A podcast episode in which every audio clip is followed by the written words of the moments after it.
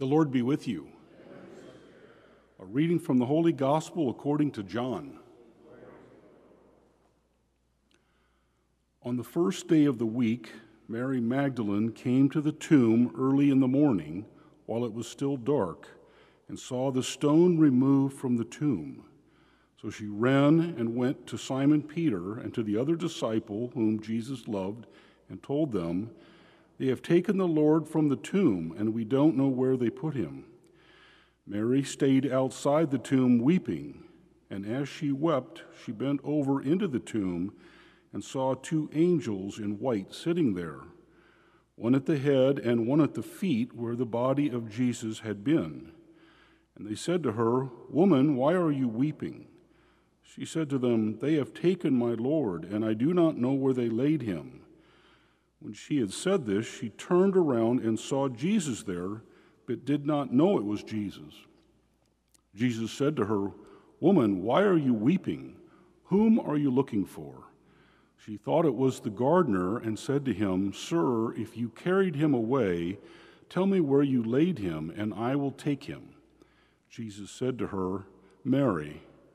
She turned and said to him in Hebrew, Rabboni, which means teacher. Jesus said to her, Stop holding on to me, for I have not yet ascended to the Father. But go to my brothers and tell them, I am going to my Father and your Father, to my God and your God. Mary Magdalene went and announced to the disciples, I have seen the Lord, and then reported what he told her. The Gospel of the Lord.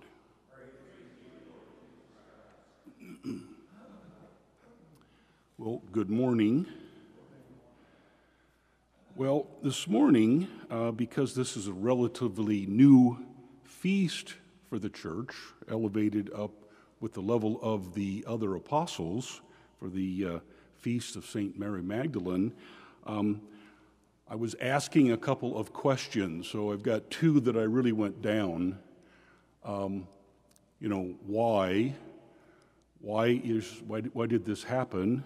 Um, and um, this title that she's been, been given, Apostle to the Apostles, uh, really came from St. Thomas Aquinas.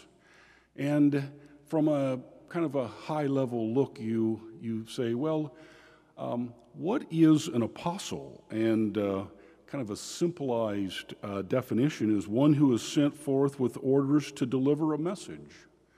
Well, it's pretty clear that, yeah, uh, Mary Magdalene was given a message, and so she delivered that to the apostles. So, at the simplest uh, level, you could say, well, sure, I guess I can see that. Uh, Mary Magdalene delivered the message, the good news that Jesus has risen. You know, that's, uh, that meets that minimum qualification. Um, I went back and read in Luke um, where the other 12 were called. And it basically says Jesus pulled together all the disciples, and out of that, he chose 12. Then he lists them. He chose 12. And I thought, well, just sitting with that a little bit, Mary Magdalene being chosen. Well, we miss a little bit of the story in our gospel reading. Um, in fact, uh, the first part is uh, in chapter 20, uh, verses 1 to 2, and then we skip to 11 and 18. So there's quite a bit of action that goes on in between the first part of what we read, Mary getting there early, realizing that the tomb was empty, and runs and tells Peter and the other disciple, John, and the other disciples that were there. This is the part where they run to the tomb uh, John gets there first, and Peter goes in first. He goes into the tomb first. Uh, so that whole scene, and of course, we can assume there's many other disciples, maybe all of the apostles. We don't necessarily know, but there's a lot going on. They leave. Everyone leaves. Every single person in that group leaves except one. That's Mary Magdalene. and she cries, and something causes her to look in one more time, to look in that tomb one more time. She was chosen. She was chosen by her love, her devotion. That came through because she stayed. That's how she became an apostle to the apostles. She stayed, she persevered. That's a good message for us that we can follow how she lived. The second piece is why did she stay? What was it?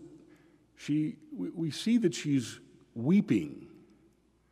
Uh, it's interesting uh, lamenting. So the, the word that was used, you know, it would, it would mean a lot of sorrow, lamenting. Uh, we get a real good feeling for this because of our first reading in the responsorial song longing, thirsting. Well, where, where does that come from? And so, as I thought about this, you know, the, there's uh, all kinds of uh, theology and speculation on who Mary Magdalene was. Was she uh, really uh, uh, Mary of Bethany? And, you know, so there's, uh, but not getting into that. The one thing we do know is that Mary Magdalene had seven demons. I started thinking about seven demons and the seven deadly sins that we talk about, that we struggle with. She was possessed by all seven. When she was healed by Jesus, which we know that happened, she was given a completely new life. Think about that. A completely new life. She was possessed by, if we would say, seven deadly sins, if, if we can relate that to what we experience. She was possessed, completely consumed. And when Jesus healed her of that, she had a brand new life. I think part of these tears that she had, yes, she missed him as a friend, but I think there were tears of gratitude. Gratitude for what he had done for her in healing her and showing her what a new life was. Pope Francis had, before the elevation of this feast, had said, uh, with regard to Mary Magdalene, tears are the lens by which we can see Jesus. Tears are the lens which we can see Jesus. These tears that Mary Magdalene had, when we think of tears of gratitude, that's why we do the things we do because he's done something for us, just like he did for Mary Magdalene. He saved us, he rescued us. And those tears of gratitude are the actions that we continue to pursue. Yes, we see and we have to look further, just like Mary Magdalene did. She, she didn't see Jesus at first, and then he appeared.